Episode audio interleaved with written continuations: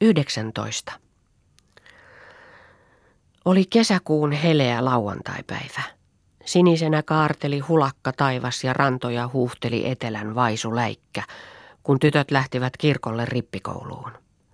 Kevät ahavassa valaistut sileät aivinapaidat, suppuhelmaiset matkahameet päällä ja tuohivirsut jalassa, pyöreät kansipäälliset tuohivakat käsissä vaatteita täynnä ja leveäviilekkeiset ruskeat eväskontit selissä, tytöt äänettöminä ja kumaroissaan astuivat tuskin koitavaa kivistä polkua ja valkeat virsunpohjat vilkkasivat askelten vaihtuessa. Tuli taloja eteen ja jäljelle. Tuli toisia yhtä tuntemattomia, mutta ne jäivät jälkeen samaa tietä. Tie suureni kerta kerralta. Sattuipa tien sivuun askarteleva työmies, mutta nähtyään matkalaiset unhotti hän työnsä ja tyhmän näköisenä seisahtui katsomaan kulkijoita. Silmäili jokaista erikseen, silmäili kunnes tie kiertyi metsän suojaan ja matkue sinne hupeni jymisevää tietä. Tytöt joutuivat puolukkavaaran mujukkosantaiselle harjalle, jossa eteen aukesi ääretön avaruus täynnä salmikkaita järviä, tummaharjaisia hongistoselänteitä, kuusikkokumpuja ja pensaikkaita lehtoisia alangoita. Maahan laskivat he konttinsa ja sankavakkansa ja istahtivat someroiselle puolain varsitöyräälle. Silmäillen avaruuteen pyyhkivät vesiherneisiä kasvojaan – Sanna silmäili etelän rannalle ja virkkoi. Olisi siinä katselemista, mutta kun ei tiedä enempää kuin mujukko Lassi takistaan, mitä vaatetta mikin paikka on. Mikähän tässä on mitäkin seutua? Mutta tuleepa tuolta eräs, kysytään siltä. Mutta kuka oikeastaan on tuo tulija? On se olla vähällä niin kuin keppituovinen, vanha sotamies. Minä näin sen viime talvena koivukankaalla, kun sitä talon ukkoa hain uunintekoon. Ja sehän se onkin. No mikä tuonkin nyt tuohon utautti? Siinä on mies, ei säkissä. Keppituovinen lyyhäten läheni tyttöjä. Väljät housunlahkeet hölttäsivät alastomissa nilkoissa. Seisahti keppiään vasten. No onpa siinä joukkoa kuin helluntain epistolassa, Sanna. Kateen paljon vaan ei vaivan nähneen. Ukko. Mitä tässä ja mihin matka? Vappu. Kirkolle päin. Sanna. Kirkolle päin oltiin kulussa, istahettiin tähän tuuluttelemaan ja katselemaan tuota maailman repaletta. Vaan emme tiedä enempi kuin pukki Venäjästä, mikä on minkin nimellistä tienolta.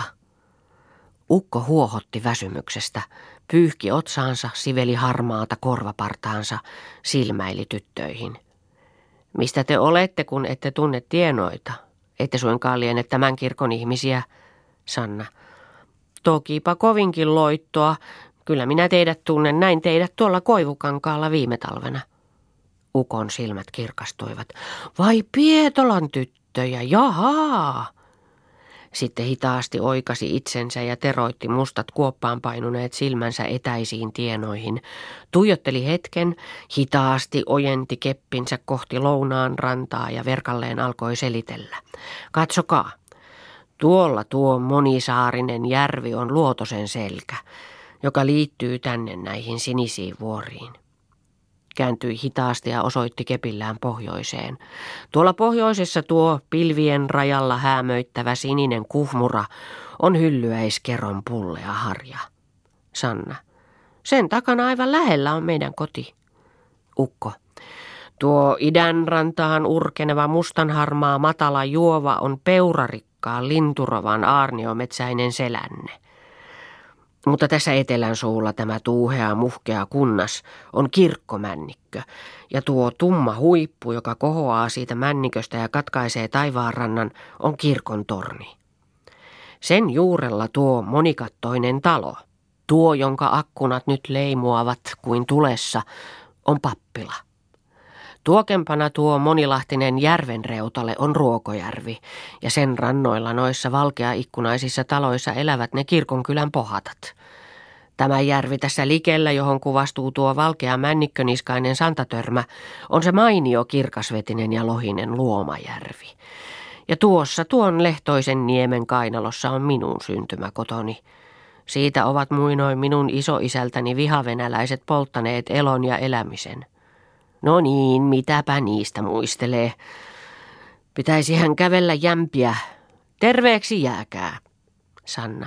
Tervenä menkää. Mutta missä täällä kirkolla asuu Juken Maija, löytäisimmekö häntä? Ukko katsahti kirkkoon päin, sanoi, kyllä se löydätte. Lähellä pappilaa täältä mennessä ensimmäinen talo siinä portin korvassa, matala rappusinen tuparötykkä, siinä se on. Hyvästi nyt, Sanna. Hyvästi, hyvästi. Ukko kääntyi matkalleen. Tytöt jäivät istumaan ja katselivat ukon neuvomia tienoita. Mutta viimein Auno virkkoi. Ilta istuin tulee. Lähdetäänpä lopettamaan matkaa. Sanna. Kyllä tuon kerkiämmä ei tuota enää pitkältä ole. Vappu. Kyllä vielä saa tovin virsoa heitellä ennen kuin on perillä, vaikka se niin näyttää vaaralta katsoessa, mutta loppuuhan se, kun lopetetaan. Tytöt ottivat kontit selkäänsä ja lähtivät astua heitättelemään vaaran rinnettä alaspäin, ja kovasti jytisi kivinen tie. Kartanolla seisoivat tytöt kumarassa. Raskaat kontit selissä ja harreilla silmin katselivat männikössä muhjottavaa taplikaskattoista kirkkoa ja huipputornin moskularististä kukkoviiriä. Ovi aukeni ja rappusille huurahti Maija. Löi käsiään yhteen. Herra ihme! Eivätkös ole tuossa? On suutani syyttänyt koko päivän, olen arvannut. No hyvä hyvä, kun tulitte. Käykää nyt tänne asunnon tapaiseen. Maija pyörähti huoneeseen ja tytöt konttineen ja vakkoineen ujoina hiipivät perässä. Näin pieni täällä on asunto. Olin tässä jo rupeamassa nukkumaan, jo tein tuohon vuoteeni. Satuin toki sattumalta menemään ulos. No sepä nyt oli, kun tulitte. Kyllä me nyt täällä tulemme toimeen. Miten se Pieto jaksaa? Sanna. Mikäpä hänellä on jaksaissa? Maija. No kuka siellä kotia hoitaa? Sanna. Ahtolan vanha Auno. Maija. No hyvänen aika. Heittäkää nyt konttinne pois. Minä tässä hupeloin, ette muista käskeäkään. Tänne porstoaan heitetään liiat neuvot tänne nurkkaan. Kyllä ne siinä säilyvät. No miten siellä nyt Pieto jaksaa? Kuka se hoitaa elämistä? Onpahan Reetakin lähtenyt yhteen matkaan. Sehän olikin paras. Kyllä se on hyvä asia, että nyt tulitte kouluun. Onhan se suuri asia päästä seurakunnan yhteyteen pois susien kirjasta. Tytöt penkillä silmät pyöreinä ja kädet helmassa. Eivät kerinneet vastata mitään Maijan kysymyksiin. Vappu silmäsi kerttuun ja suhatti, missä me syömme. Maija koppasi rievun, pyyhkiä hutasi pöydän, leimautti virkeän silmäyksen tyttöihin ja jatkoi. Tässä on pöytä panna ruokaanne syödäksenne. Pieni tämä on, mutta kyllä sopu sijaa antaa. Siirretään vaan tähän keskelle lattiaa. Kas siinä? Sanna kantoi kontin pöydän luokse, purki siitä pöydälle kaksi paksua leipää, neljä kuivaa metsontäkkää, suuren rasian voita ja ison juustoleivän.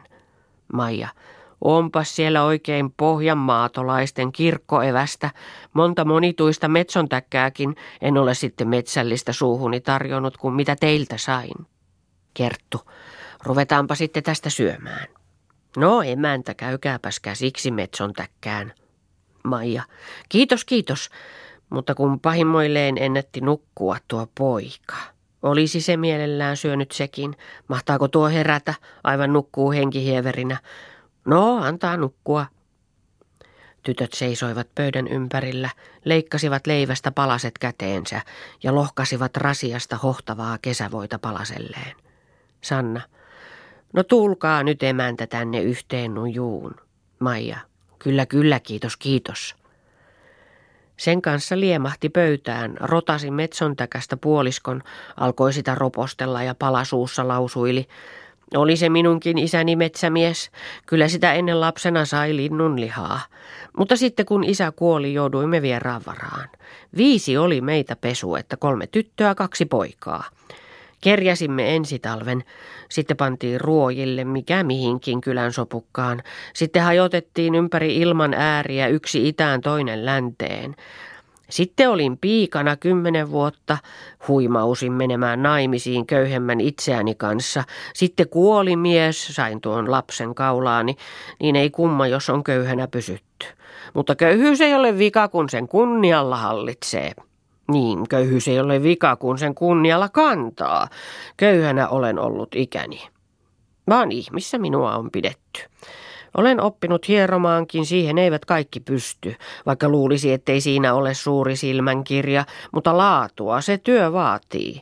Siinä pitää tietää, mihin ne suonet juoksevat, mistä ne lähtevät ja mistä ne saapi käsiinsä. Aivan joka kerran, kun on pappilassakin tarvittu hierojaa, niin minut on haettu. Ja hevosella on haettu, vaikka on noin lyhyt matka muutama sata syltä vaan. Rovastiakin olen hieronut monta monituista kertaa, mutta se on vähän lihava se ukko, sillä ei tunnu luuta muualla kuin otsassa. Niin, kyllä minä voin pitää teidän puoltanne. Syyhytellen se isokin sika kaatuu. Oiki luvuimpa tuo pääsi äitinnekin koulusta, kun pääsi tuttavaksi pappilaan. Samoin se käypi teidänkin, kunhan minä käyn rovastin puheilla. Mutta tuo linnun liha se on tehosata. Oli semmoinen mokare, tuommoinen tuskin puoli metson täkkää, jonka otin, niin tuli aivan ehosta, ihan kyllitellen. Kiitos, kiitos. Tytötkin lopettivat syöntinsä, pistivät veitsensä tuohituppiin ja panivat ne suuriin lonkkataskuihinsa.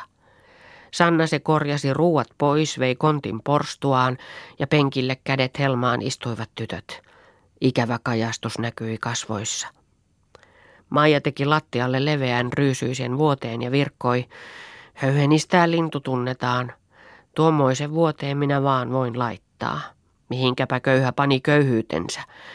Sitä lintulinnulle, mitä linnulla itsellään. Ruvetaanhan tähän pitkäkseen. No, ei täällä saa ruveta ikävilleen. Vai mitä te niin nöllötätte? Paras on olla reima ja ripeä, vaikka portille kaatukoon. Maija laskeutui vuoteelle. Tulkaapas nyt tänne yhteen lautturiin. Tytöt hiljaisina riisuutuivat ja kytjähtelivät vuoteelle. Mutta itään kiertyi jo lempeän kesäyön kirkkain kajas, kun vasta yksi ja toinen silmä vähitelle varveni unen valtaan.